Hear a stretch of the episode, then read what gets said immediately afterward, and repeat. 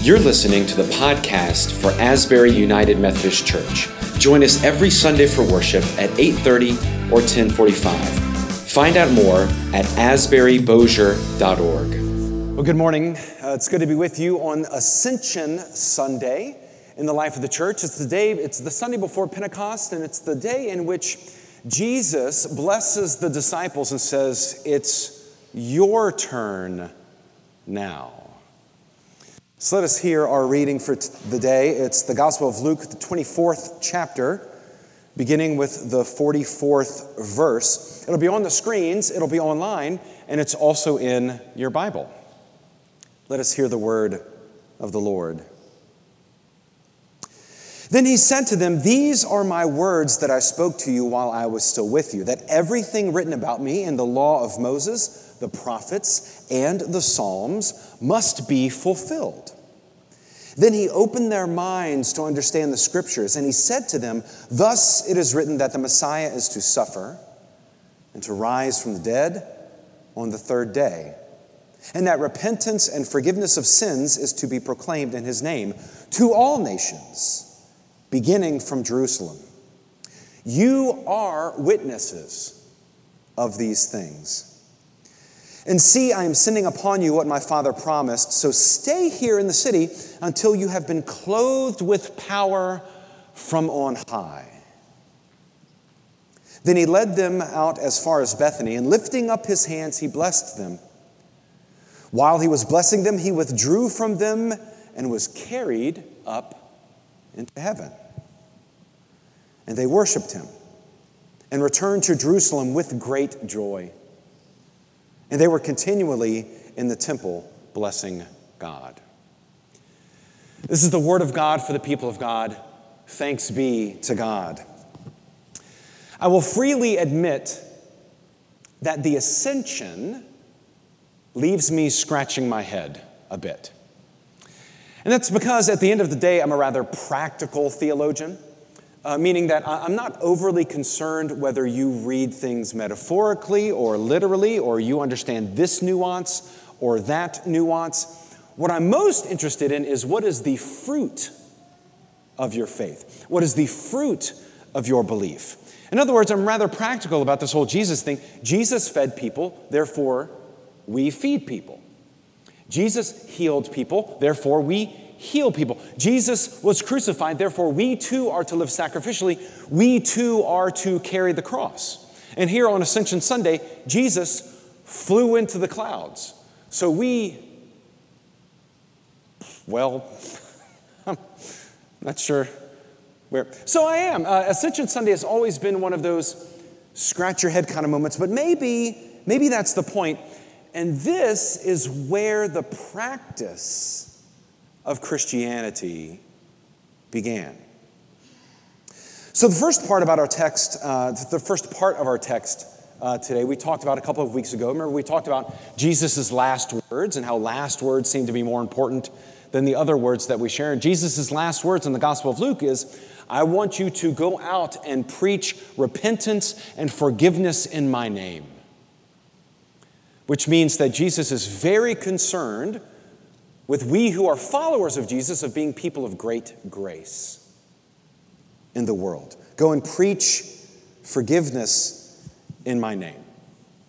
In other words, Christianity is not about being better or richer or faster or smarter, though being better or faster or richer or smarter are not necessarily bad things. But as people of faith, we should be better with kindness and faster to move into peace and richer with our generosity, and smarter with eyes of compassion. At least, those are the things that Jesus seemed to be concerned about. They were his last words, after all. We've already talked about that. But for a moment, let's look at the rest of the text. He led them as far out as Bethany, and lifting up his hands, he blessed them. Now, understand when it says he lifted up his hands to bless them. Just prior in the Gospel of Luke, Jesus makes a big deal to show him, to show them his hands. because he appeared before them after the resurrection. A little bit different in the Gospel of Acts, in the, in the, in the book of Acts.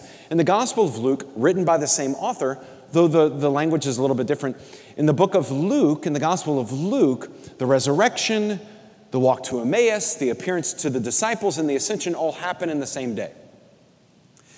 In the book of Acts, there is this 40 day period where it says that Jesus walked with them and taught them and then was ascended. Again, not overly concerned with whether you understand all of this happening in one day or whether you understand this to be a 40 day period. What is the fruit, however, what is the fruit of that belief? At least to me, is, is more important. But just prior, the disciples thought that they were seeing a ghost. And you might imagine that they would feel that way. Jesus appears behind locked doors, he's eating fish. They saw him buried. But he shows them his hands. He goes, Look, it is I. It is I. His wounded hands were proof that they were not seeing an apparition.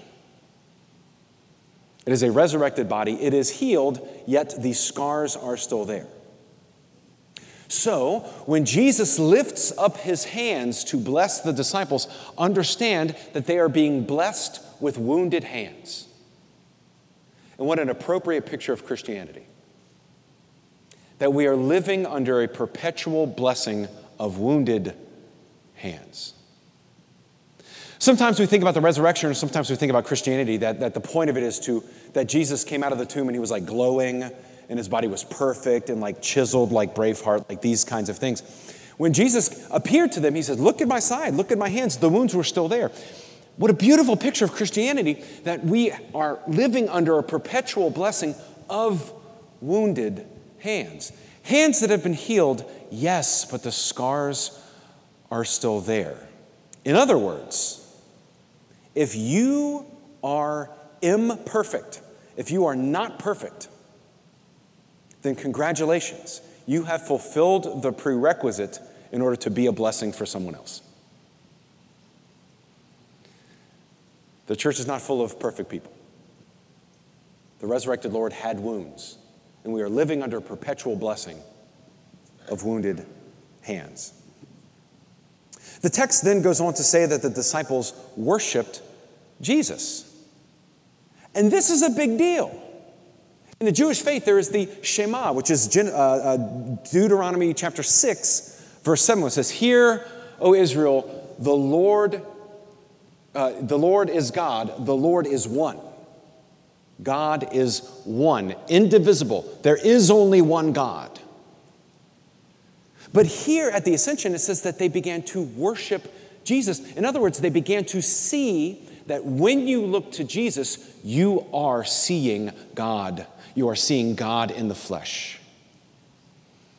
Therefore, when we do the work of Jesus, feeding, healing, teaching, living sacrificially, we are doing the work of God. It is a big deal that they began to, it says, they worshiped Him.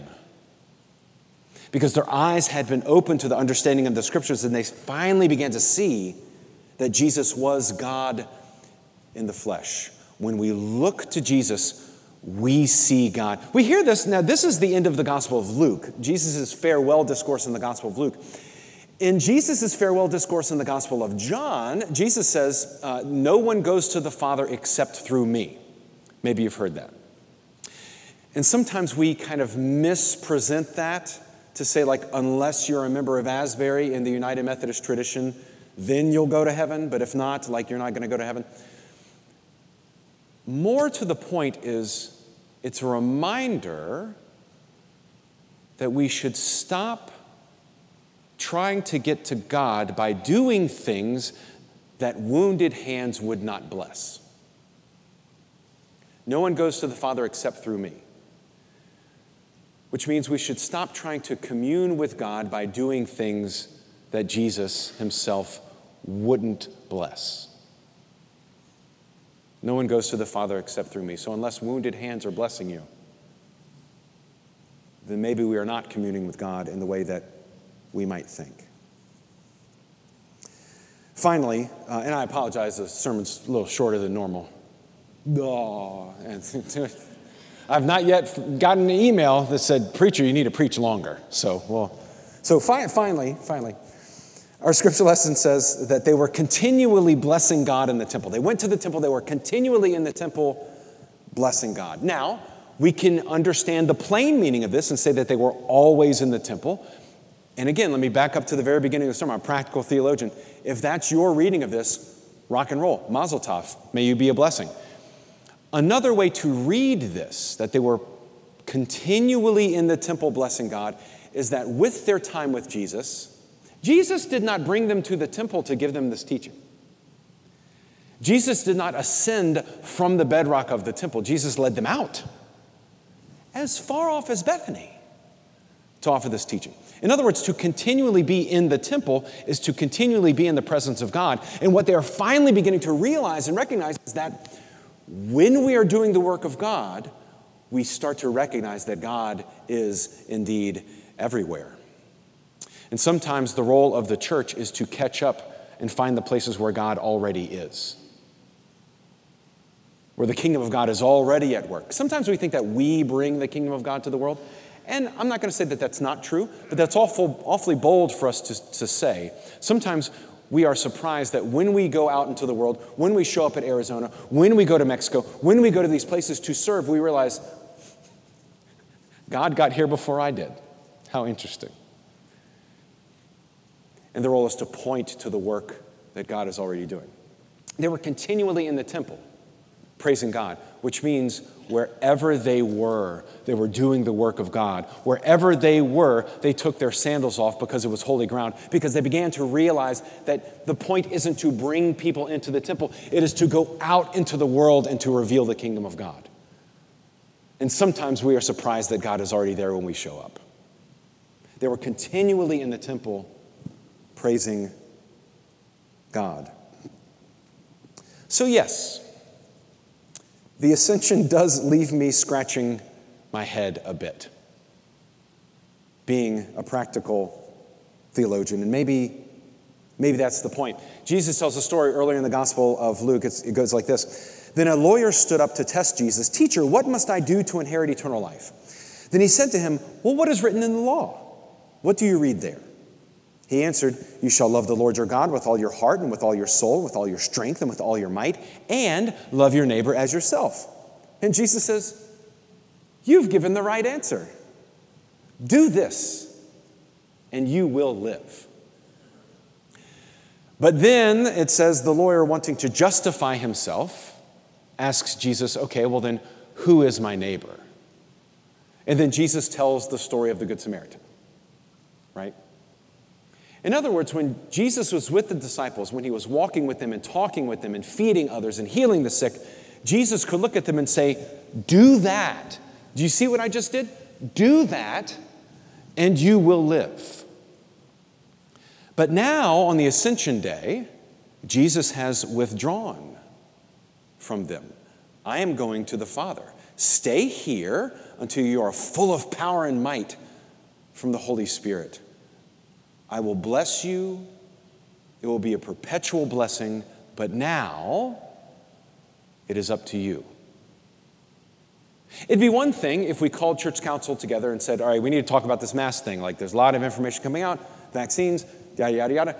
And if Jesus was a member, I could say, Jesus, like, give us the right answer. Like, what should we do? And this is when Christianity begins. Because we don't have Jesus saying, That's that, do that. Do that and you will live.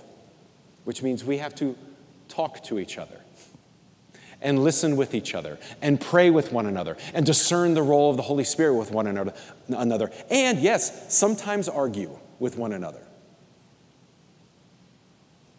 And that's the beauty and the difficulty and the blessing of what Christianity is, is that it calls us together to love one another as neighbors and to listen to one another to come to consensus for the good of the kingdom, to think together, to carry one another, to serve one another. The good news is the blessing from wounded hands is ongoing. Do you notice that in the text it says, while he was blessing them, he was taken from them? In other words, Jesus' hands have not come down yet. The good news is we are living under a perpetual blessing, a blessing from wounded and healed hands, but a perpetual blessing nonetheless. Which means that we can be in the temple continually too, because wherever we are, God is there. God is always with us. And my prayer today is that we live as if we believe that to be true. In the name of the Father, and of the Son, and of the Holy Spirit. Amen. Let us pray. Gracious and most loving God, though at times we wish Jesus was here to say, Do this, just, just do this. And if Jesus says those things, I also pray that we might actually listen. but Father, until Jesus returns, we ask for the Holy Spirit to be with us, to lead us into communion with one another, to talk, to share, to carry, to lament, to grieve, to celebrate, so that we, like the disciples, will be perpetually walking on holy ground. Send us from this place, Father as imperfect as we are, to be a blessing to someone else. We pray this in the name of the Father, and of the Son, and of the Holy Spirit. Amen.